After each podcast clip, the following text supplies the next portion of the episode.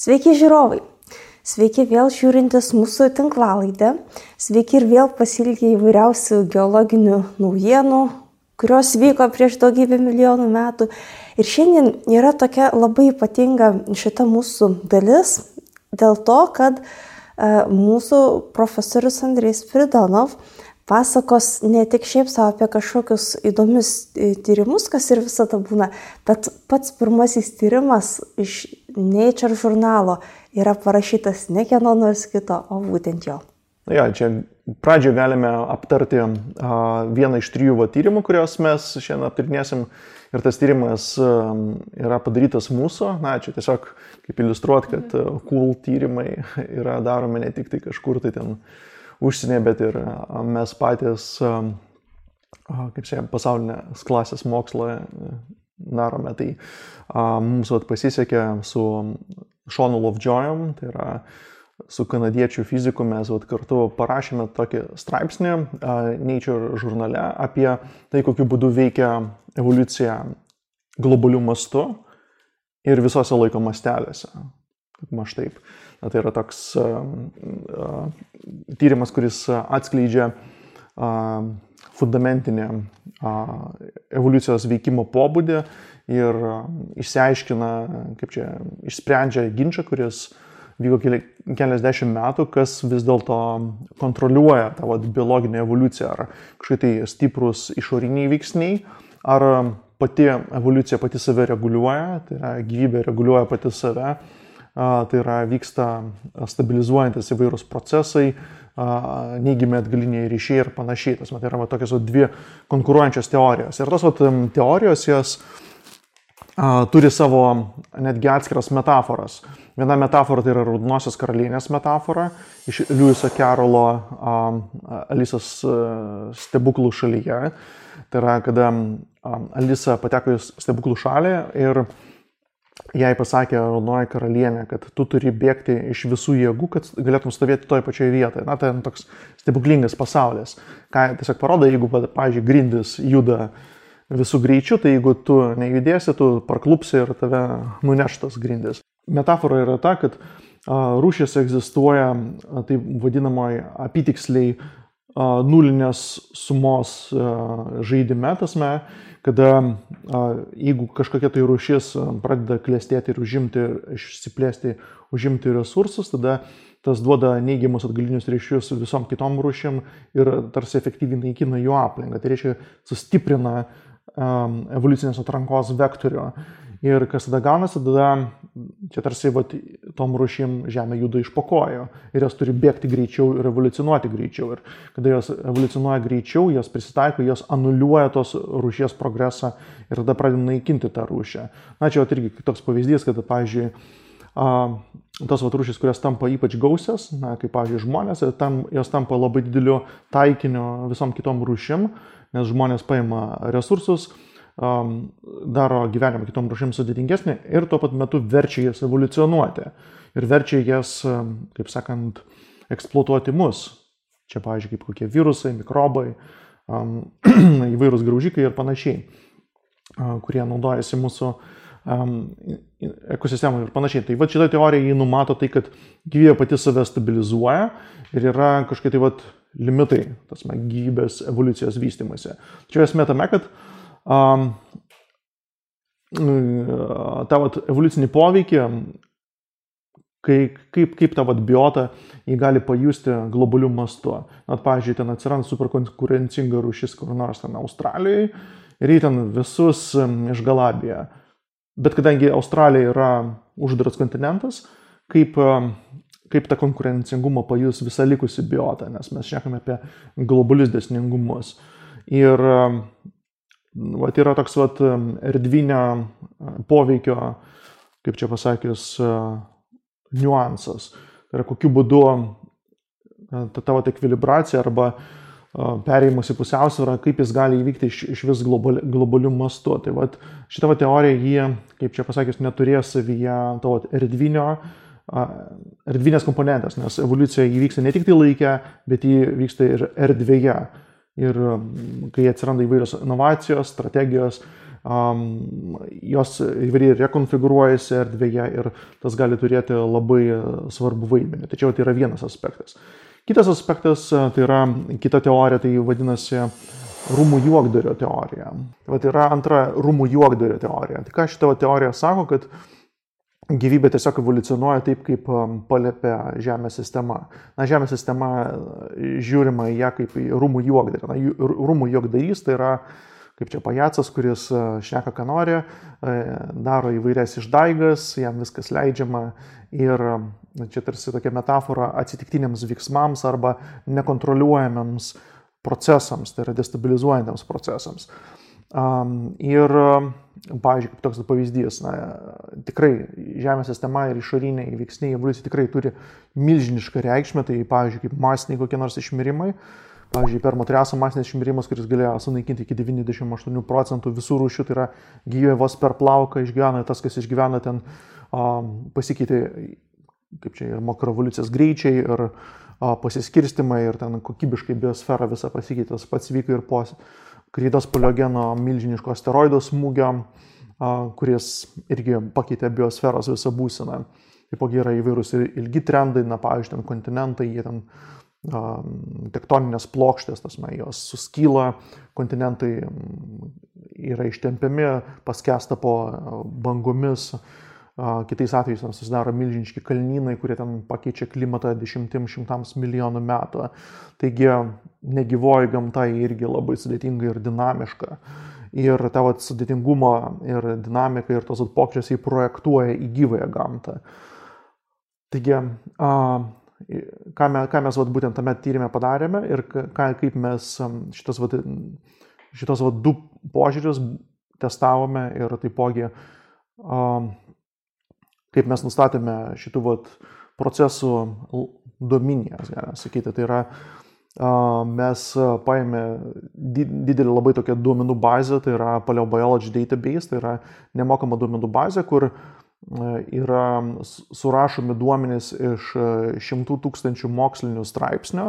Tai yra šitie vat, moksliniai straipsniai yra spausdinami ir po to ten yra duomenys. Ir šimtai paleontologų, jos tiesiog po to tos duomenys įskaitmenina ir suveda ir standartizuoja ir tada galima ten įvairiai atfiltruoti skirtingus laikotarpius, taksonus ir panašiai. Tai vad ką mes nagrinėjom, tai yra jūrinė biosfera. Kodėl jūrinė biosfera? Kadangi jūrinės fosilijos jos yra pačios pilniausias, na, tai yra daugiausiai jų yra.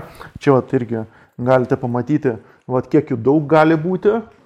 Vat čia vat yra akmenukas toks vat iš um, iš jūros periodo. Ir ten jame matosi, kad ten daugybė, daugybė, daugybė įvairiausių kreuklių. Tai vad, kreukliniai organizmai geriausiai išlieka ir apie jų, jų makroevoliuciją geriausiai mes galime sužinoti, pasakyti. Tad mes nagrinėjame daugybę šitų, va, dešimtis tūkstančių ten, genčių, egzistavimo intervalų iš viso pasaulio, tai yra, tai yra globalus uh, duomenų šaltinis, globalus ir taipogi jis apima laikotarpį, tai yra visą mūsų eoną. Na, eonas yra didžiausias laiko padalinimas. Tai yra, yra Hado eonas, yra Archėjaus eonas, yra Proterozojus eonas ir mes dabar gyvename Fanerozojus eone, tai yra sudėtingos gyvybės eone. Tai vat, mes apimė visą šitą vat, eoną, tai yra 540 kažkur tai 5 milijonus metų ir jis yra suskaldytas į keliasdešimt tokių vat, intervalų. Tasme. Ir e, kiekvienas šitas intervalas turi vat, globalaus masto duomenis ir mes pagal tos duomenis nustatėme, kaip keitėsi, na, tai, yra pasitelkiant e, šiuolaikinius ten įvairovės e, ir išmirimo ir atsiradimo greičių nustatymo algoritmus. Mes nustatėme, kokia buvo genčių įvairovė, kaip keitėsi, sviravo laikui bėgant, kaip keitėsi atsiradimo ir išmirimo greičiai. Ir um, šitos visus dalykus mes palyginame su globalia temperatūra, tai yra pavirši, paviršinė temperatūra, tasme, kuri irgi yra sudaryta įvairiuose kompiliacijose. Tai, vat, mes paly, paly, tai yra paėmėme tavo temperatūrą kaip tokį indeksą Žemės sistemos evoliucijos ir um, šitas trys indeksas um, tai yra biosferos evoliucijos. Na ir ką mes suradome, tasme. Na, mes suradome, kad um, evoliucijos greičiai, jie yra stabilizuojantis patys save, tai reiškia, kad um, kuo ilgesniuose mastelėse mes matuojame, tai to reiškia, tuo jie vienodesni tampa. Tai reiškia, kad ten labai didelio disbalanso greičiuose negali būti, tai reiškia, yra kažkokia tai vat, reguliacija.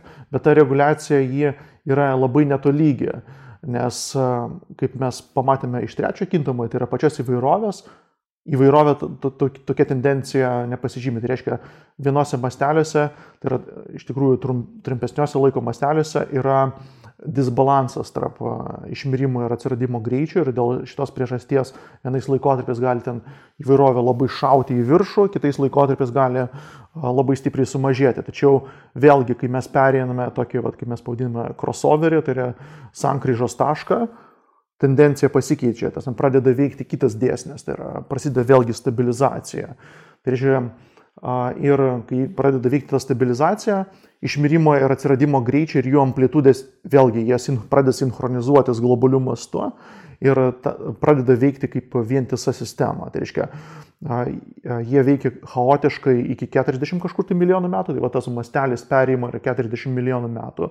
Tai yra um, evoliucija globalių mastų kokybiškai pasikeičia nuo to mastelio. Iš destabilizuojančios į tampa stabilizuojanti. Ir kaip mes tą destabilizaciją pamatavom ir stabilizaciją, tai reiškia mes matavom tos kintamuosius um, skirtingom laiko raiškom. Tai reiškia, kaip priklauso dėsningumas nuo laiko raiškos. Pradžiai tas kuo ilgesni tie matavimo masteliai būna, tuo atrodo, kad įvairovė tampa vis labiau ir labiau nestabili, vis labiau ir labiau sviruoja ilgesniais masteliais, bet tas vyksta iki mastelio kažkur tai 40 milijonų metų, o po to vyksta prisotinimas ir mažėjimas. Ir įdomu, kad vat, lygiai toks pats, kaip čia pasakius, destabilizacijos procesas yra matomas megaklimate. Na, megaklimatas tai yra toks kaip čia pasakius, atmosferos veiksmų režimas, kada irgi yra destabilizacija, bet kitaip nei įvairovė, megaklimatas jis destabilizuojasi iki neapibrieštai ilgai, tai reiškia nuo milijono metų iki šimtų milijonų metų, jeigu mes matuojame e, klimatą arba temperatūrą, šitie atsviravimai jie tampa vis didesni ir didesni ir didesni, tai reiškia, kad skirtingi laikotarpiai, jie tampa vis mažiau ir mažiau panašus vienas į kitą. Dažnai mes vat, įsivaizduojame, kad vat, jeigu paimti išvidurkinti labai ilgą laiko intervalą, mes gausime a, tą patį vidurkį ir ten per kokį nors ten milijoninę Kelvino dalį tik tai skirsis. Na čia jau toks tradicinis įsivaizdavimas apie klimatą, bet Iš tikrųjų, čia viskas sudėtingiau, klimatai irgi yra ten keli, kaip čia pasakius, kokybiniai režimai, tai va tas va ilgiausias režimas tai yra jis būtent nestabilus. Tas, tai yra, jeigu mes, pavyzdžiui, palygintume sistemingai dabartinę kvartero periodą su kreidos periodu, tai ten vidutinės temperatūros skirtusi per kokį gerus 15 laipsnių. Tai reiškia, kad tas metas žymiai, žymiai karščiau buvo. Kreidos periode kaip visame laikotarpyje 70, mil, 70 milijonų metų.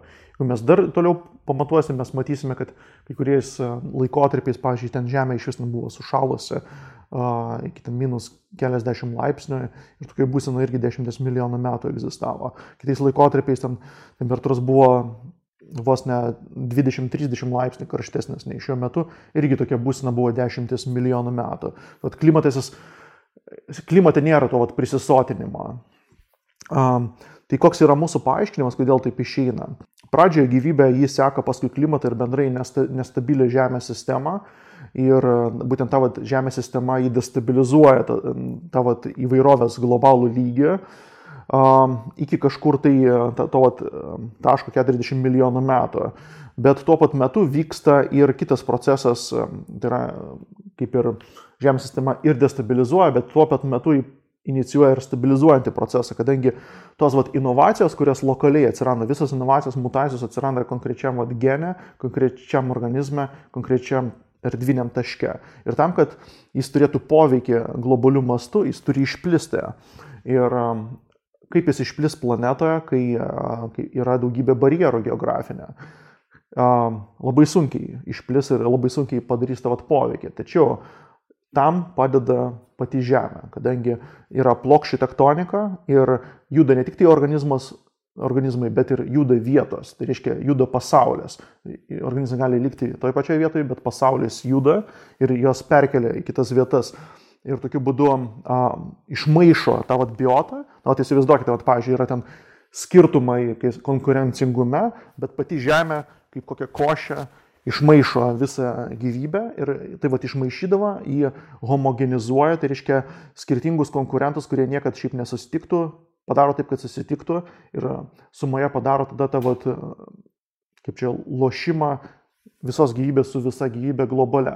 Bet tam, kad tas pradėtų efektyviai veikti, reikia palaukti 40 milijonų metų. Tai vad, pavyzdžiui, jeigu ten atsiranda kažkokios tai inovacijos, tai gali būti, kad um, šitą perturbaciją, tai vat, tas vat, evoliucinis, kaip sakant, domino, um, um, kaip čia pasakys, do, domino uh, kaladėlę, vat, kai mes ją paleidžiame, tai tam, kad jį nuvilnytų per visą pasaulį, reikia keliasdešimt milijonų metų.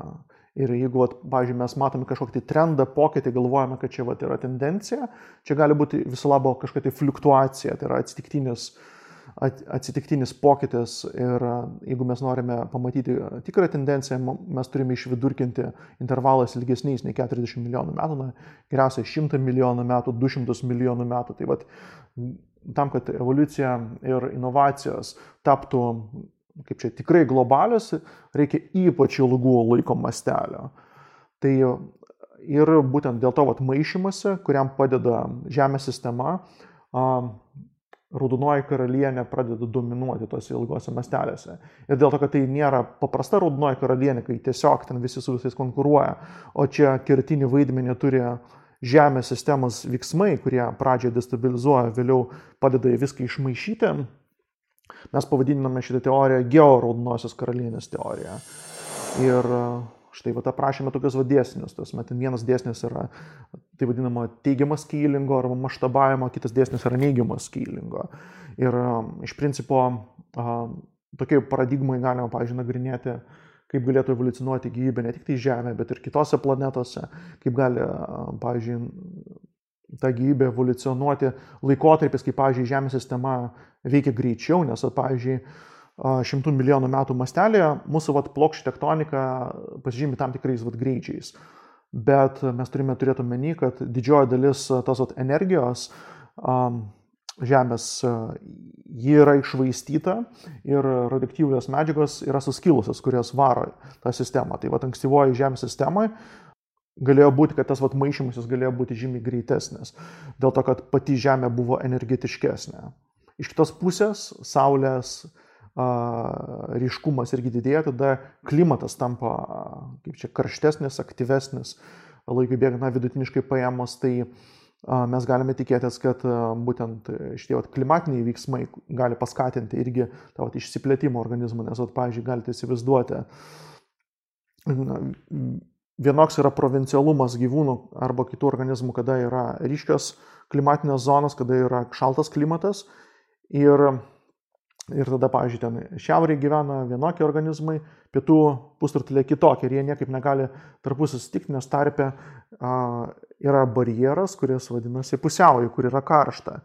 Čia tokia ta topologinė, kaip sakant, netoligumas Žemės biotai, kad tarsi vienodi, vienodi ekologiški organizmai, bet tarp yra labai kaip čia pasakyti, nepalankios sąlygos, jie negali įsimaišyti. Bet, pavyzdžiui, kai būna karštas klimatas, tai tada karšta yra visur. Ir tada tas vat, maišymasis irgi gali būti paspartintas to pačio klimato.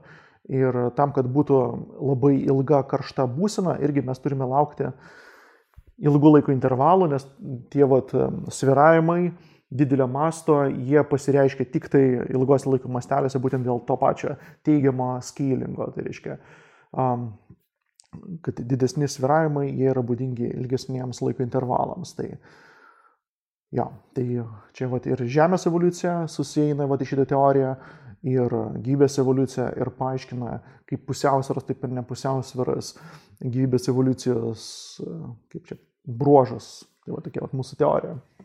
Tai čia tas šimtas milijonų metų, kaip sakot, ta viena atkarpa tokia.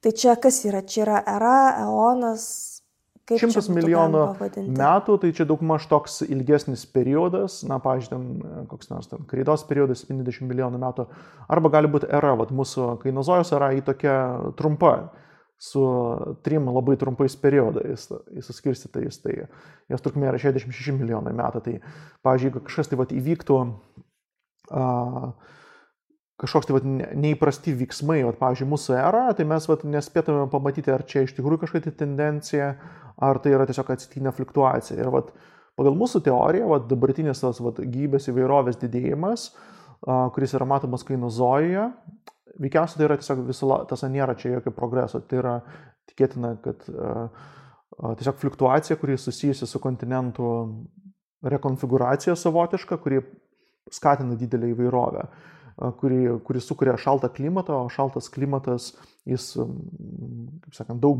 barjerų padaro, kaip sakant, daug įvairių zonų, tas met yra panašios rūšis, gali nesusijusios egzistuoti ir tokiu būdu, kaip sakant, globalus konkurencingumas nukrenta ir įvairovė padidėja.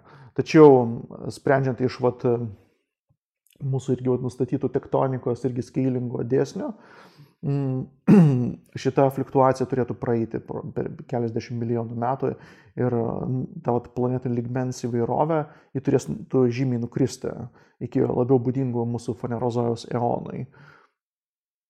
Bet tai tas mūsų kainozojus, jisai, kad ir toks trumpas, tai gal tiesiog jis dar nesibaigė? Ne, ne, jis, jis, dar, jis dar nesibaigė, bet jeigu uh, tiesiog, vat, kiek, kiek jau yra ši, šiam momentui. O kada jūs skaito, kad prasideda nauja era arba naujas periodas? Um, naujos eros ir naujos, nauji periodai jie um, išskiriami pagal ribas, kurios yra nužymėtos objektyvių kažkokių tai įvykių. Dažniausiai tai būna didesnio ar mažesnio masto uh, masiniai šmirimai ir po jų esančios um, masinės radiacijas.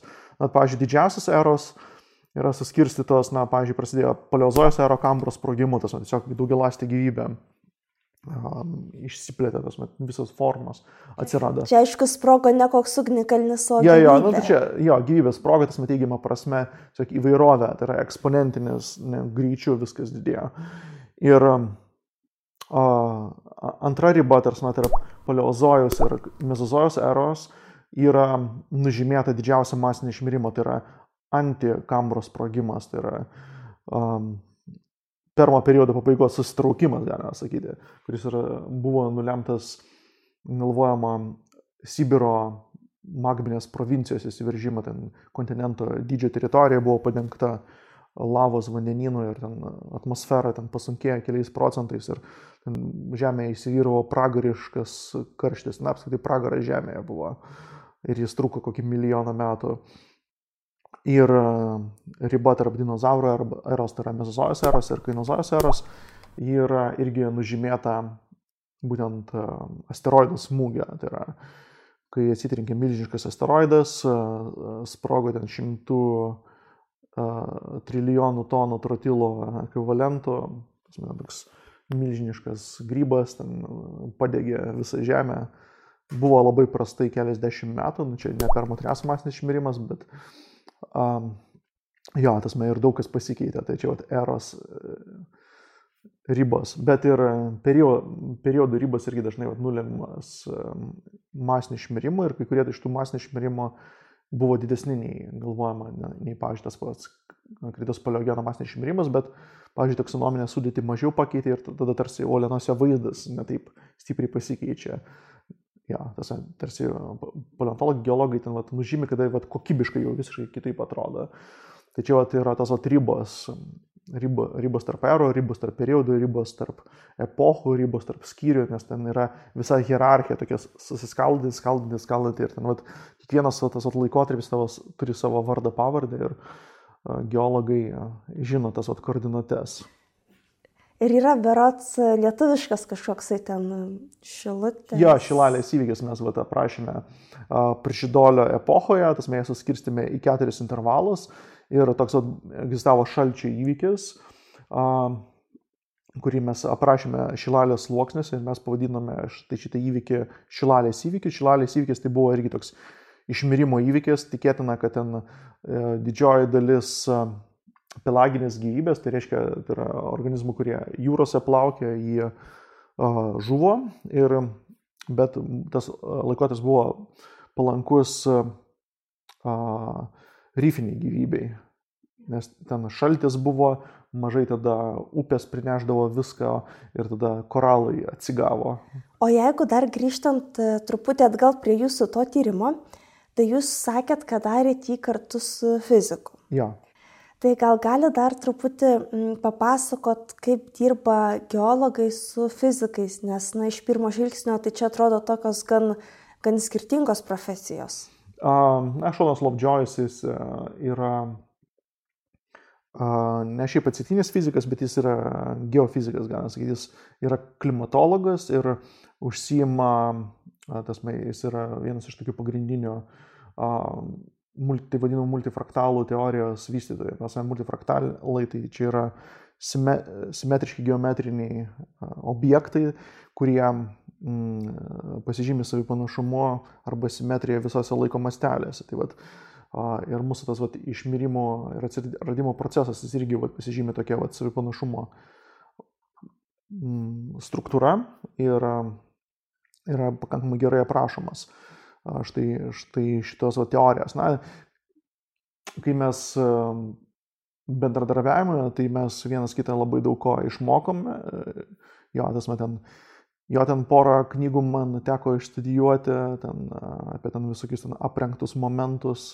Nors ten esu pasikaustęs šiek tiek statistikoje, bet ten, ten irgi tokių vat, terminų, ten, kaip čia pasakęs, ten tokių kaip čia formalizacijoje ten toks visiškai nematytas buvo matematikos zoologijos sodas, galima sakyti, bet iš tikrųjų labai įdomu, kadangi um, jo ta vystoma teorija įtinka būtent um, sudėtingom sistemom, taip kaip, pavyzdžiui, Žemės sistema, kurie pasižymė labai didelį, dideliu kintamumo uh, intervalu, diapazonu veiksmų, uh, tuo didžiuliu netolygumu, kur vat, paprasta statistika jį dažniausiai e, arba ten netinkama, arba ten uh, kažkokias nes, nesąmoningas, kaip sakant, išvadas galima padaryti, bet tai vat, jis yra vat, šitos vat, sities vat, specialistas, na ir o aš jo, kaip sakant, išmokiau labai daug iš evoliucijos teorijos, kaip čia įvairiose mastelėse, tad tas šitas procesas reiktų suprasti.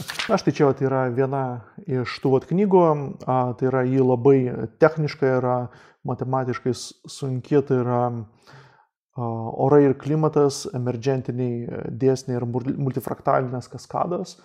Kembridžo universiteto leidyklos, tai ten kaip tik vat, pasakoja apie turbulenciją, atmosferos skailinimo dėsnius, tai yra tarsi termodinamikos išplėtimą, aukštesnio lygio termodinamiką, na čia kaip priimant, kad mes nebūtinai turime modeliuoti visas atmosferos struktūras iki mažiausios detalės, o mums užtenka pamatuoti tam tikras veiksmų simetrijas, kurios atsiranda na, kaip kolektyvinės elgesys ir galime prognozuoti klimatą, ką jis vat,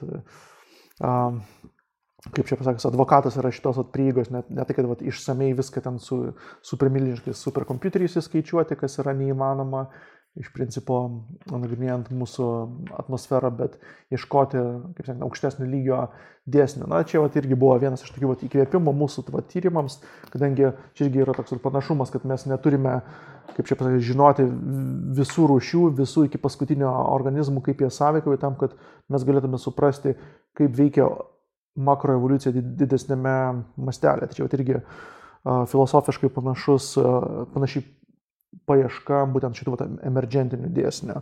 Na, o kita jo knyga tai tokia, kaip čia pasakius, bendrai moksliniai publikai, tai yra orai, makroorai ir klimatas, mūsų atsitiktinė, bet nuspėjama atmosfera. Tai čia, vat, kaip mes iš tikrųjų turėtume suprasti, kas yra kas yra orai, kas yra klimatas, nes um, iš tikrųjų orai statistiškai apibrėžiamas toks dalykas, kada irgi yra tas nestabilus režimas temperatūrų pokyčių, kada, kada At, pažiūrėjau, jeigu mes matuotume temperatūrą ir jeigu atmestume paros tos atsviravimus ir jeigu, arba Jo, jeigu atmestume tos vat, periodinius paros sviravimus, mes matytume, kad kuo ilgesnėme laiko mastelė matuojame, tuo, tuo nepanašesnis, nepanašesnis ir nepanašesnis tos temperatūros gaunasi, kol neįvyksta prisisotinimas, o prisisotinimas įvyksta kažkur tai per 11 dienų, nes tai yra, kaip sakant, planetinis mastelis, jeigu esate girdėję tokį vat, terminą drug, drugelio efektas. Pavyzdžiui, drugelis mostelna ir sukelia perturbaciją ir dėl to, kad atmosfera yra nestabili struktūriška sistema, jos mosterimas gali sukelti uraganą, bet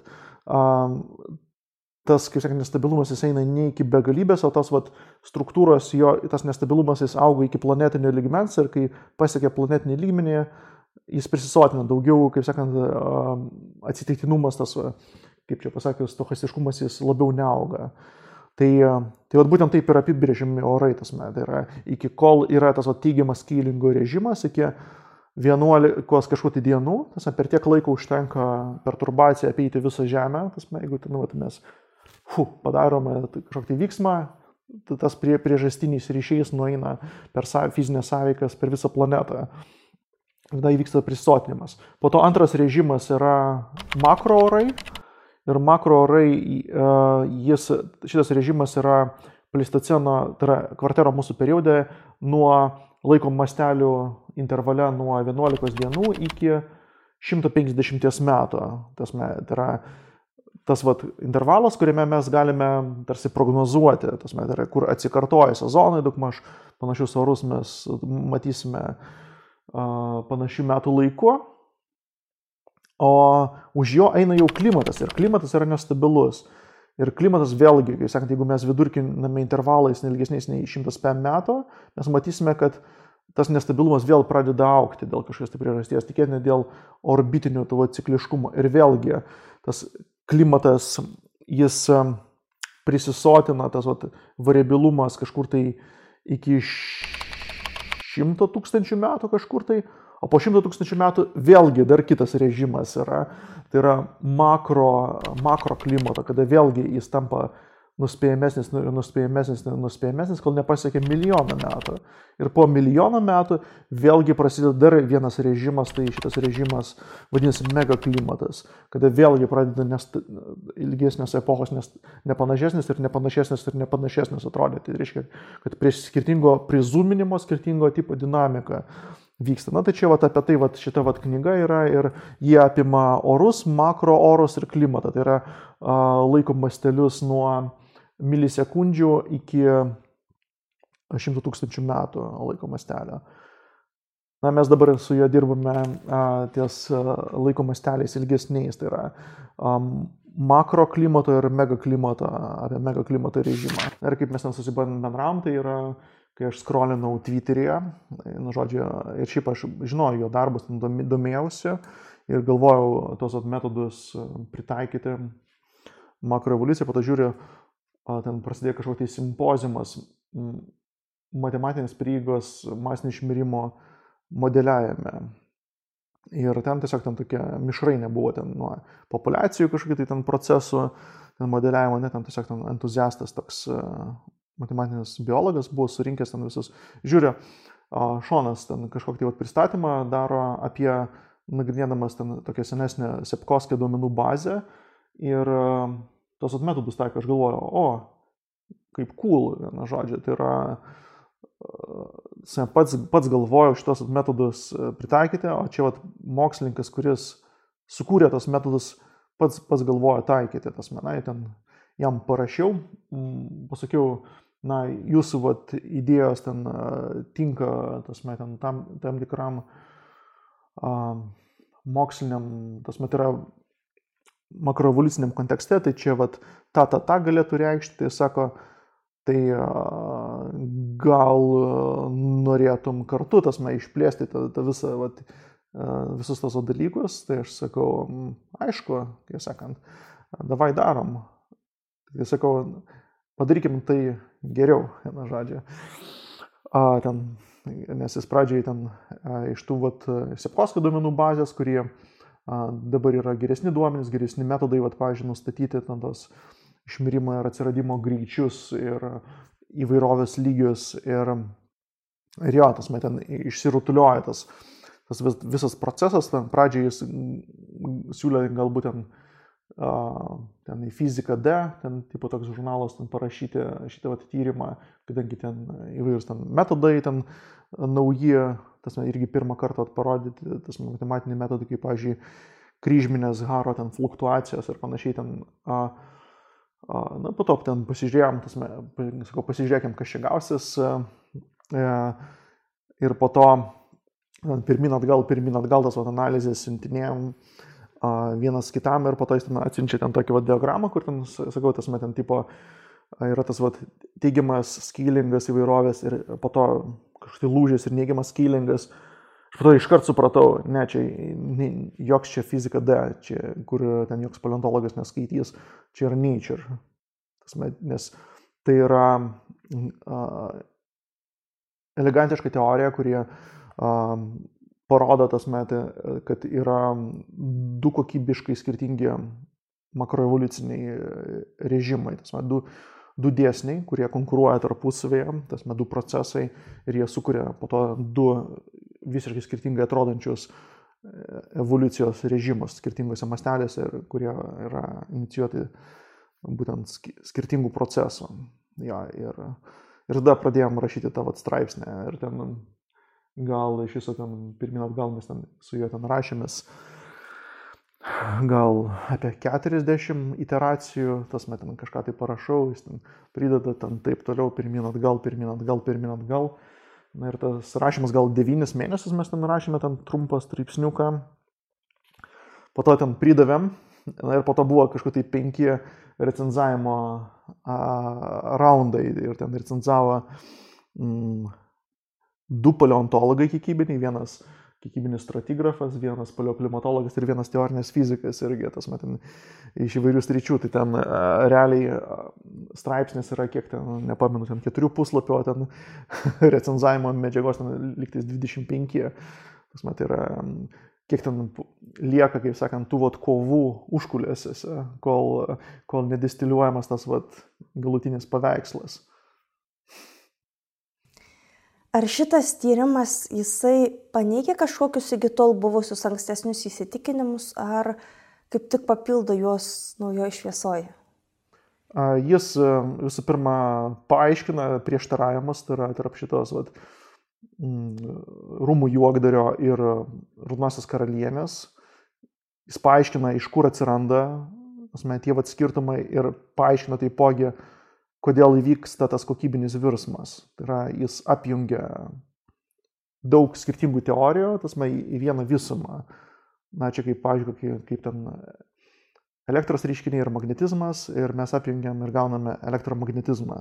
Tai čia vat Raudonoji karalienė ir rūmų jogdarys, ir mes vientisą teorinę, kaip čia pasakęs, karkasą sudedame ir paaiškiname, koks jų santykis ir kodėl vyksta tas vat, fazinis perėjimas evoliucijos e, pobūdėje. Na ir jo, ir taipogi vieną dar teoriją paneigiam, tai čia Gajos teorija.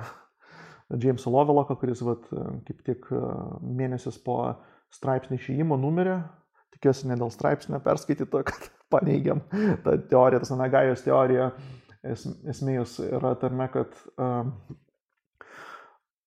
Ji remiasi tuo, kad gyvybė yra tarsi savireguliuojanti. Na, priima tai, kad savireguliuojanti, ji gali būti tokia, bet tai yra atviras empirinis klausimas. Na, ten kaip vienas iš tokių vat, pavyzdžių yra ten modelis toks, vat, Daisy World, tai yra uh, gėlyčių pasaulis, kur ten vat, yra uh, šviesios gėlės ir juodas uh, gėlės. Jeigu, pavyzdžiui, ten uh, yra, pradeda plėstis baltas gėlės pasaulyje, ne, tada jos tada uh, labiau atspindi šviesą ir kas gaunasi, tada atšala klimatas ir tada jos numiršta ir tada pradeda plysti juodas gėlės, bet juodas gėlės tada jos um, sugeria saulės šviesą ir išspinduliuoja tą infraraudonąją šviesą ir šildo ir tada per karštą darosi ir tada gaunasi tarsi tokios savireguliuojančios osciliacijos ir tokiu būdu tos dvi gėlės gali stabilizuoti pasaulį. Tas man tarsi tokia metafora savireguliacija, kad gyvybė reguliuoja save ir taipogi reguliuoja aplinką, tai yra stabilizuoja, net tai gaja tarsi kaip toks gyvybė tarsi kaip su, superorganizmas, kuris ten išlaiko kažkokį pusiausvyrą. Tačiau, ką parodo mūsų tyrimas, kad e, nei gyvybė, nei e, tuo juolap klimatas nes, nesistabilizuoja. E, na, čia tas įsivaizdavimas, kad klimatas ir stabilizuojasi, tas man jis tiesiog buvo paremtas, na, tiesiog iš ankstinė nuostata ir spėjimu. Ir jeigu, pažiūrėjom, palyginti tą vat kintamumą matoma ilgose ir trumpose masteliuose, tą vat tradicinį požiūrį, tai vadinamą Mitchell spektrą, kuris 76 metais buvo išspausdintas, kur priimame, kad e, didžiausias kintamumas yra dėl dienos e, ciklų ir metų ciklų, o ten tie vat, ilgosios atsitiktinės tendencijos jos yra, tasme, yra labai mažos ir jos e, ilgose mastelėse išsividurkina. Taigi palyginti tą vaizdą su tikrai matomu vaizdu ir palyginti tą kintamumą, tai tas vat, tradicinis įsivaizdavimas jis klysta, lyginant su tikruoju per kvadrilioną kartų. Tas met yra, tai yra absoliučiai neteisingas vaizdas. Iš tikrųjų, klimatas yra, jis nesistabilizuoja, jis, jo kintamumas vis auga, auga ir auga ir auga, jis tas tampa vis labiau ir labiau nepanašus, ilgesniuose ir ilgesniuose laiko mastelėse tas pats vyksta su gyvybe, Tai reiškia, nei gyvybė stabilizuojasi, nei klimatas stabilizuojasi, nei ypač gyvybė stabilizuoja klimatą, jie nestabilizuoja klimatą. A, tačiau, kas gaunasi, kad ne, a, po 40 milijonų metų mastelio klimatas ir toliau pradeda vis labiau ir labiau nestabilus darytis, tai reiškia, kad yra autonomija, kaip sakant, tarp gyvybės ir klimato, klimato atžvilgiu.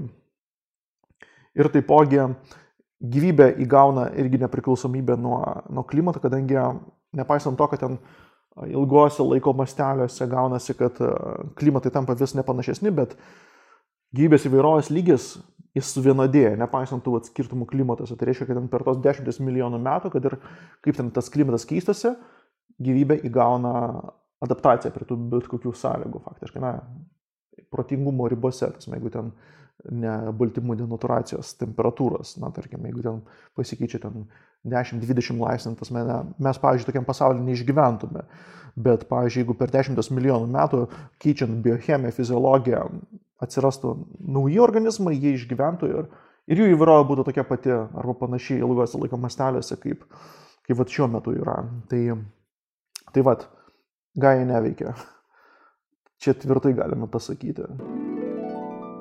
Sekanti naujiena, jie kalba apie tai, kodėl mes tapome karšti, kodėl mes galime šaltame klimate būti, kodėl mes turime 36,6 laipsnio ir e, kaip nu, mokslininkai nustatė, kada tas vat, perėjimas įvyko. Vienas iš būdų, kaip tą galima nustatyti, tai yra, pavyzdžiui, pagal filogenetinę analizę. Tai reiškia, mes giminės visus surandame ir pasižiūrime, kada ten tas vat, atsišakojimas įvyko, kokiu laikotarpiu. Bet bėda ta, vat, pavyzdžiui, su žinduoliais, kad mūsų artimi giminaičiai visi yra jau kryžius. Žodžiu, tai yra visi išnykę, tai yra žvėrėdančiai ropliai, tas iš kurių atsirado žinduoliai. Ir sekantis artimiausi giminaičiai mums būtų zauropsidai. Zauropsidai tai reiškia ropliai šio laikiniai visi, plus paukščiai, kurie yra labai skirtingi ir jie atsiskiria nuo mūsų protėvę prieš kažkur tai 330 milijonų metų, tuo tarpu žinduoliai atsirado kažkur tai prieš 230. Tai reiškia yra tokia vat, tarpinių grandžių spraga šimtas milijonų metų, kur mes neturime jokių šilakinių atstovų ir visi, kas yra vat, mūsų pusėje, žinduolių pusėje, yra šiltakraujai. Ir nėra šaltakraujai. Ir mes, tai reiškia, filogenetiškai ten toks labai, kaip čia pasakius, skistas reikalas, tas skistas mokslas būtų. Um, tai ką mokslininkai sugalvoja, tas labai gudrų metodą, uh, kaip galima išsiaiškinti temperatūrą ir aktyvumą uh, naudojantis skeletiniais požymiais.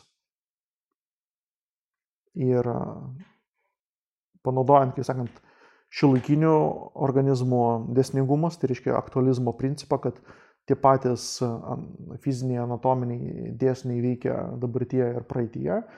Ir ką jie padarė, tasme, jie pasižiūrėjo į žinduolių, paukščių, roplių, varliagyvių, žuvų vidinę ausį. O prie ko čia atrodytų ta vat, vidinė ausis ir tas šiltakūraiškumas, kaip tas vat, girdėjimas susijęs su šiltakūraiškumu. Ogi jis susijęs su tuo, kad, kaip parodė tas vat, Nature irgi tyrimas, kad kai kyla temperatūra, tas, vidinėje šiaip ausyje yra kanalai, kurie jie ne tik tai atsako už girdėjimą, bet ir taipogi už pusiausvyros jausmą ir ten jie orientuoti kaip kokie ten giroskopai geometrinėmis ašimis, tas perpendikuliariai vieni kitų atžvilgių ir tose kanaluose cirkuliuoja endolimfa, na, skystis. Ir kai mes judame, tas metos vat ašis, jos irgi juda ir tas skystis iš inercijos lieka savo vietoje ir jis tada dirgina receptorius. Ne? Ir mes tada pagal tą vat, pasiskirstimą erdvinį tų vat, receptorių mūsų smegenys rekonstruoja, kaip pasikeitė būsena ir mes tada turime tą vat, pusiausvėros jausmą. Tai čia kaip ten kvapo jausmą, skonio jausmą, regėjimo jausmą, pusiausvėros jausmą. Na, iš tikrųjų, gyvi padarai, padarai žymiai, žymiai daugiau turi nei tam, kiek ten 6-7 pojūčiai, tas mes žymiai daugiau yra. Tai va čia vienas iš jų yra pusiausvėros jausmas. Bet kas darosi, kada atsiranda šiltikūriškumas? Pakilo temperatūra, taip. Ir kas darosi su endolimfa? Ji pasidaro skistesnė. Tai yra pasikeičia fizinės savybės, skyšio fizinės savybės. Um, ir kai pasikeičia skyšio fizinės savybės, jos yra skistesnė, jie, jos klampumas sumažėja, jie mažiau sąveikauja su tais mechaniniais receptoriais. Ir kas tada gaunasi? Tada pras, prastesnė tampa pusiausvėra. Tai vat, yra du būdai, kaip galima tą išspręsti evoliuciškai. Tai vienas būdas tai yra pakeisti radikaliai tą limfos sudėtį, arba kitas būdas tai yra pakeisti anatomiškai uh, vidinės ausies sandarą tam, kad to vat klampumo, kuris yra, jo pakaktų tam, kad uh, užduoti tos vat, ribinius efektus, tai yra, kad uh, tie vat, judėjimai skyšio vis dėlto sudirgintų tos receptorius, kad turėtų pakankamą jėgą. O tai, tai galim padaryti pakeičiant geometriją. Tai reiškia, arba mes pakeičiam chemiją, arba pakeičiam geometriją.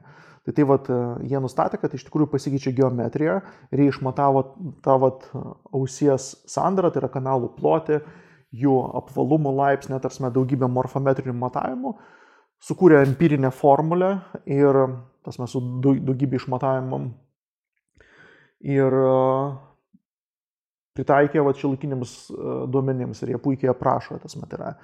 E, jie tai pavadino, pavadino judrumo, judrumo indeksu, tai yra terminį judrumo indeksu. Ir tiesiog visi gyvūnai, tai žuvis, varliagyviai, ropliai, žinduoliai ir paukščiai puikiai va ant tos va linijos išsidėsto Ir šitą liniją puikiai koreliuoja su temperatūra, vidinė kūno temperatūra. Tai reiškia, šitą formulę galime panaudoti labai plačiam, kaip sakant, stuburinių ratui. Ir kadangi šitas dėsningumas veikia ir ten žuvim, ir ropliam, ir tralivalį, ten visiems, tai ten va, tas va, tarpas tada tampa jau nebe toks radikalus. Tai reiškia, kad žvėrėdančiai ropliai yra tarpiniai tarp šitų zauropsidų ir tikrųjų žinduolių, tai reiškia, kad jie netokie jau iškrentantis iš viso konteksto, jie yra įrėminti būtent tos, to vat, filogenetinio remelio, kur ta vat, formulė yra pritaikyta ir jie tada vat, pradėjo matuoti ir surado ten tos vidinius kaulus, juos rekonstravo ir pamatavo ir įdėjo tas formulės ir ką jie pamatė, jis darė tą vat, laiko eilutę žinduolių protėvį ir pasižiūrėjo, kada tiksliai įvyko tas vat perėjimas ir pasirodo tas vat perėjimas jis įvyko ankstyvoje, tai yra vėlyvoje triaso pradžioje. Na, triaso periodas tai yra pirmasis Milzojos eros periodas po pirmo triaso masinio išmirimo ir triaso periode atsirado dinozaurai, tas man kokie du pagrindiniai dalykai. Ir dinozaurai, ir žinduoliai, tie, kas valdo, valdė ir valdo planetą. Tai yra dvi šiltakraujų didelių gyvūnų grupės, Iš dinozaurų šiuo metu mes turime paukščius, na paukščiai, tas, na, jie super šilakraujai, dar šilakraujiškesni nei mes. Ir, ir žinduoliai. Ir vat, šitas vat, tyrimas jis irgi išsprendė tokį, vat, kaip čia, ilgalaikį ginčą, taipogi, o Kada tas šilkuriškumas atsirado? Ar jis yra unikalus žinduoliams, ar ir jų artimiausiams giminačiams, ar ten tas šilkuriškumas galbūt į permo periodą arba karbono periodą netgi tęsiasi, kada atsis, tasme, jau egzistavo žvėrėdančiai ropliai, jie, pavyzdžiui, irgi turėjo ten iltis, jie turėjo kandžius prieš, tasme, prieš krūminis, krūminis dantis, na, tokie pakankamai žinduoliški, bet Bet ir ropliški, tas met yra, turėjo masyvę uodegą, jų stovėsina buvo tokia va ropliška, tas met, na, va, jeigu kai kurie iš ten didesni atstovai atrodė tarsi vat, kaip tigro ir komodo varano hybridas, na, tai įsivaizduokite, ir kardantis katės. Tai vad daugmaž tokie vat, buvo mūsų protėviai, šitie vat, žvėrėdančiai ropliai. Ir jų protėviai žvėrėdančių buvo plėšrūnai, tai vat, būtent dėl šitos priežasties, vat, iltis mes turime, tai yra filagenetinis vat, plėšrūnų palikimas, tas maitin ir, ir karvės, ir ten, nežinau, ir ir Elnio protėviai, ir apskritai visų žinduolių protėviai buvo, buvo plėšrūnai ir jie buvo viršutiniai plėšrūnai permo periode. Tad gal, būtų galvota, kad galbūt jie turėjo aktyvesnį metabolizmą nei zauropsidai arba ten kokie ten primityvūs ropliai ar varliagiai, bet kaip parodė šitas tyrimas, ne, jie iš tikrųjų buvo šaltakraujai ir tas vat, perėjimas, jis buvo labai staigus, na, kokį milijoną metų laikotarpį, tas man iš visiškai, tas iš šaltakraujai į faktiškai žinduolių lygmens metabolizmą ir jis įvyko ankstyvajame trese. Ir su kuo tas galėjo būti susiję, ogi su Žemės sistemos šitais vat atsitiktiniais procesais, rūmų juokdario dinamika, kurią mes nagrinėjome keletą minučių prieš tai. Ir kas tuo metu įvyko? Įvyko irgi milžiniški vulkaniniai įsiveržimai. A, tiksliai net galbūt nežinoma, kur jie turėjo įvykti, bet yra nustatyta, kad vulkanizmas buvo.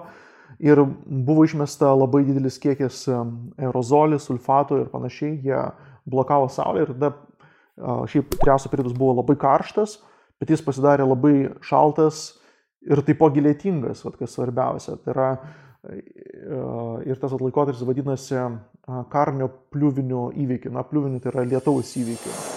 Kadangi galvojama, kad milijoną metų beveik visoje žemėje lyjo lietus. Tai va, įsivaizduokite, buvo karšta, puiku, drėžiukams, o po to ten šmaukšta tokia va, katastrofa, šalta, lyja, šala bet iš kitos pusės tada augalai išbujojo ir tie organizmai, kurie sugebėjo palaikyti vat, aukštą aktyvumo lygį tokiame šaltame klimate, jie įgavo konkurencinį pranašumą. Ir kas tie gyvūnai buvo? Dinozaurai ir žinduoliai. Tai vad, ir dinozaurų čia priežastis yra um, to šiltakrųjiškumo, kaip sakant, perėjimo naują lygį ir ir žinduolio. Tai tai atsitiktinis įvykis, tas na, kažkokios tai magminės provincijos įsiveržimas ten stipriai paskatino tą vat, progresą. Tai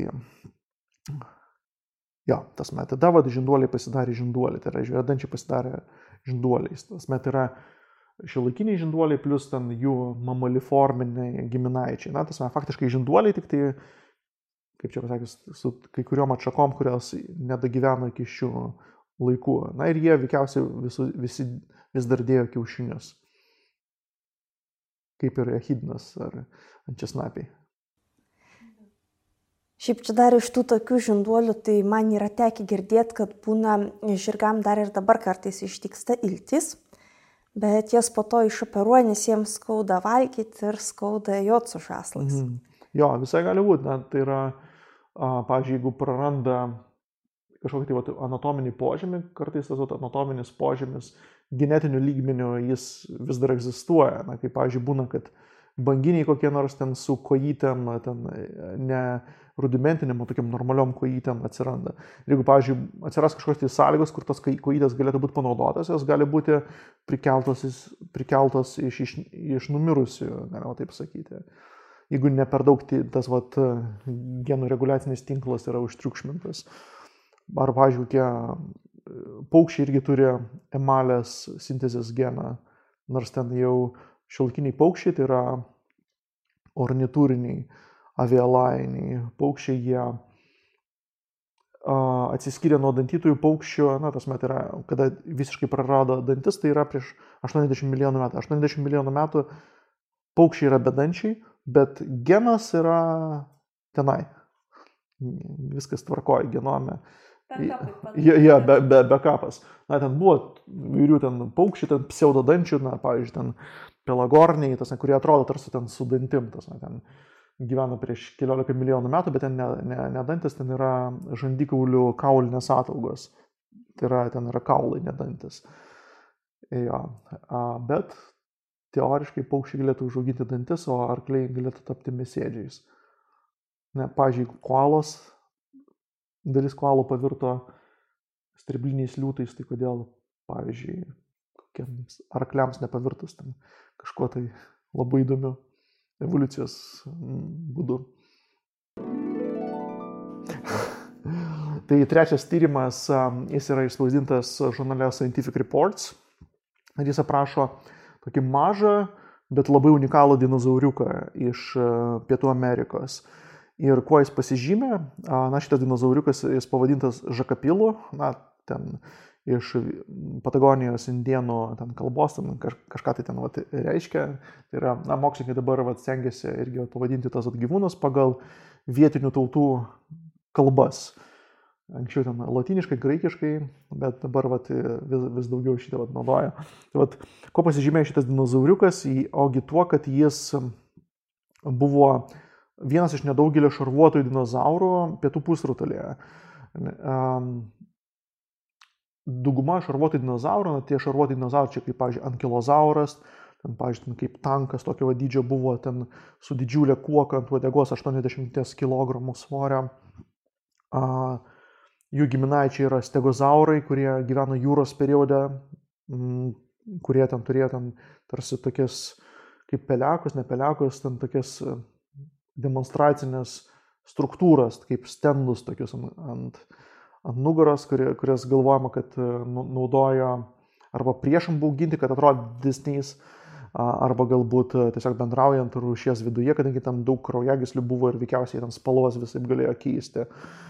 Ir taipogi tagomaizerį, tai yra ant odegos galo, ten vat, keturi tokie milžiniški metriniai spigliai, kuriais jie netgi nustatyti perverdavo plėšius dinozaurus ir naudodavo kaip špagą arba rapyrą, nes ten yra žinoma, kad ten daug rumenų buvo ir jie leido labai tiksliai, kaip sakant, su tą uodegą smokti. Tai yra tokie vat, įspūdingi šarvuoti ginkluoti dinozaurai, o pietų pusrutulėje apie juos buvo žinoma žymiai mažiau. Kodėl taip yra? Dėl to, kad didžioji dalis mokslininkų jie koncentruojasi šiaurės pusrutulėje, tai yra daugiausiai istoriškai tai yra Europoje ir Šiaurės Amerikoje. Ir, vat, iš šitų vat, regionų daugiausiai ir žinoma ir dinozauram. Ir va dabar vat, pradeda atradinėti dinozaurus arba kitus organizmus, atradimus daryti iš kitų regionų. Tai ir visų pirma, ten Kinijoje buvo ten toks vat, didžiulis e, šuolis, ten visokių atradimų, ten stulbinačių. Ir dabar va, tas vat, pasiekė ten tas vat, pietinis kontinentas. Nes visi šiaurės kontinentai, jie, priminsiu, Mezojos eroje buvo susitelkę į tokį milžinišką superkontinentą, tai yra Laurazija. Tarpo pietiniai kontinentai, jie sudarė kitą superžemyną. Tai yra mm, Gondvana, Gondvanos superkontinentas. Ir iš Gondvano žymiai mažiau yra žinoma. Ir užtat mm, ten netgi mažiau tyrinėjant vis atsiranda vis nauji tokie, vat, kaip sakant, atradimai. Na ir vat, buvo surastas nedidelis šarvuotas dinozauras. Ir kas yra įdomu jame, tai kad jis buvo dvikojas. Visi, visi kiti šarvuoti dinozaurai yra faktiškai visi pažangus keturkojai, tas met, ten buvo ten dvikojai, bet jie buvo gyvena kažkur tai šimtų milijonų metų anksčiau. Tai tas vadinozauriukas jis yra iš vėlyvosios kreidos pradžios, tai yra kažkur tai jo amžius yra šimtas milijonų metų, o panašus į jį gyvena šimtų milijonų metų anksčiau. Ir faktiškai nieko tarpe, nėra nieko panašaus. Um, o ką tas duoda? O tas duoda, kad veikiausiai mes praleidome visą ištisą dinozauro evoliucinę radiaciją, kuri egzistavo pietiniuose kontinentuose ir dėl neištirtumo mes vat, apie juos nieko nežinojome, kol va šitą vat, netrado. Na čia vat, įsivaizduokite, kad kur nors Nuojo Zelandijoje, tarkim, atrastų kokį nors triceratopsą, kuris gyvena prieš 70 milijonų metų. Tik tai čia tarpas laiko būtų dar, mažė, tas, dar mažesnis nei vat, Žakapilo ir jo artimiausių giminaičių, nes tai yra, kaip rodo filogenetinė analizė, tai yra seserinė grupė, tasme, visiems šarvuotėm dinozauram, ankilozauram ir taipogi visiems stegozaurams, tai yra šitiems jūros periodui būdingiems šarvuotėms dinozaurams. Taip, tas, tai čia toks pagrindinis atradimas, na, kaip jis atrodė. Na, jis atrodė kaip toks vat, dvikojus laibas dinozauriukas, kaip ornitopodas, nes mena yra tokia atskira dinozaurų grupė ornitopodai, jie dažniausiai būdavo nepadengti jokiais šarvais, jie tiesiog būdavo laibakojai, greiti, jie, jų pagrindinė išgyvenimo strategija buvo greitis, tasme, kad pabėgti nuo plėšrūno. O šitas buvo kombinacija tarsi ir šarvuotų, ir greitų. Tasme, ir jo šarvai netgi ten ant kaklo buvo tokie kaip osteodermos, kaip tokie peiliai savotiški. Uh, ant viso kūno, ant uodegos ėjo tų vat, šarvų ir tokių spiglių eilė. Na, šiaip jis toks pakankamai į Godzilla kažkoks, tai vat, mini Godzilliukas toks vat, atrodė. Ir jo kaukolė buvo labai neįprasta, tai yra jo žandai buvo didžiuliai, o snapas mažytis. Ir toks labai panašus į raguotojų dinozaurą. Tai, vat, kiti, kiti paleontologai irgi pradėjo vat, Twitter'e ginčytis, vienas iš kurių buvo recenzentas tą tyrimą, kad galbūt tai iš vis nešarvuotas dinozauras, galbūt tai yra raguotasis dinozauras, kuris įgyjo šarvus. Tai čia dar galėtų būti visiškai, visiškai kitas paaiškinimas. Na, bet kuriuo atveju tas metas va, dinozauriukas jis yra visiškai unikalus ir parodo, kad mes labai dar daug ko nežinome apie dinozaurus ir apskritai prieš istorinį pasaulį iš pietų kontinentų, na ir šiaurės kontinentų. Tas, na, irgi mes realiai žinome apie ta, tas vat, sausuminės faunas iš tokių vat, retų langų, kur ten vat, pakankamai daug lieknų, po to tarp jų būna tarpai milijonų metų ir mes turime spėlioti, kas, kas ten vyko, tas met tokiais didžiuliais laikotarpiais. Ar čia yra nauja rūšis atrasta, ar kažkokia tai gal stambesnė grupė nauja? A, taip, čia yra nauja rūšis ir gentis ir a, veikiausiai reiktų išskirti netgi atskirą šeimą, atskirą dinozaurų šeimą.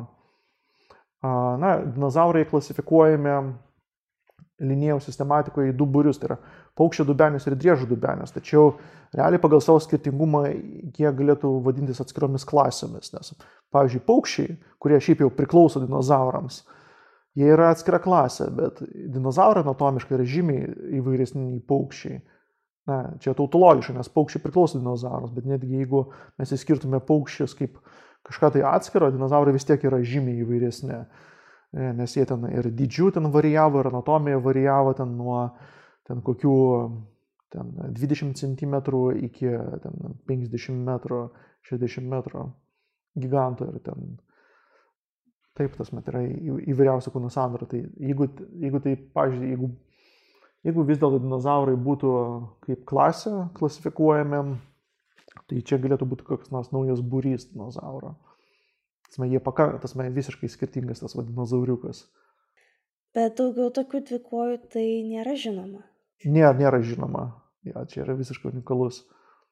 Tai gal dar paaiškės, kad toj Patagonijoje ten daugiau tokių dvikų yra, gal ten jie būdingi tam kraštui. Na šiaip, na šiaip, kas įdomu, kad Patagonijoje irgi ir Antarktidoje ten yra surasti irgi šarvuoti dinozaurai, kurie yra atsiradę iš šiaurinio šarvuotų dinozauro. Bet jų sandariai irgi visiškai kitokie. Na, čia kaip, pavyzdžiui, kokia Antarkto pelta. Na, pelta reiškia šarvas, Antarktidos šarvas. Tai a, sprendžiant iš tų vat, antarktinių ir patagoninių dinozaurų tos vat, evoliucinės radiacijos, a, jie irgi turėjo pakankamai skirtingą sandarą ir ten, pavyzdžiui, yra nustatyti, kad jie turėjo vietoj to, kad, pavyzdžiui, ant uodegos turėtų kažkokius tai spiglius ar kuokas, jie turėjo tarsi kardą. Tai tie vat spigliai susėdavo į ištisą kažkokią tai bateriją, kuri turėjo aštrų kraštą ir, tasme, ir uodega buvo tarsi kaip kardas, tasme, su dviem plokščiais išmenimis. Na, tai irgi vat, parodo, kad iš tikrųjų iš to, iš to vat, regiono mes labai daug tos vat, anatominės inovacijos įvairovės ir tos vat, evoliucijos dar e, esame nepažinę, būtent apie tos vat, dinozaurus. Tai gal tas, ta vieta, jinai, tas regionas, gal taip kaip dabar kokia Australija, mums atrodo toks e, visiškai atskiras pasaulis, Gal ten irgi kažkokie tai barjerai buvo senoviai? Na, šiaip tai buvo barjeras tarp šitos Laurazijos ir, Gondva, jo, ir Gondvanos. Šitas barjeras vadinosi Šiaurės Atlanto vandenino, nes jis prasivėrė jūros periodo pradžioje. Ir taipogi jos skiria Tetijos vandeninas. Taigi visas tas milžiniškas superkontinentas, tas, na, jis, jis tiesiog, ten tas milžiniškas superkontinentas, jis tiesiog yra nepakankamai ištyrinėtas. Pavyzdžiui, iš Afrikos. Afrika yra gigantiškas kontinentas, tas, na, į Afriką tilptų Šiaurės Amerika ir Europą, tas, na, jis, tas, na, jis, yra, jis yra didžiulis, bet a, dinozaurai iš šito kontinento žinomi ten atskirose vietose, atskiro, atskirais laikotarpiais ir va, dabar va, mokslininkai tyrinėja ir ten panašu, kad ten daug mokslinio atradimų ateis. Ir e, tas, va, iš ko tas kontinentas buvo sudarytas, tai jis buvo sudarytas iš, uh, kontinentas iš Pietų Amerikos, kur yra ta Patagonija, iš Afrikos, kuri buvo susijungusi, kai Pietų Atlanto dar neegzistavo. Na jau tuo metu, kai egzistavo tas Žakopilas, tai ten jau tas Atlantas, jau riftas jau buvo, tas, met, kaip Afrikos riftas, jau ten buvo jūros, jau vandeninas pradėjo skirtis ir jau pradėjo tolti, bet vis dar buvo panašios faunas. Bet jo, tasme, ir dar Antarktida į tą patį kontinentą įėjo, Indija,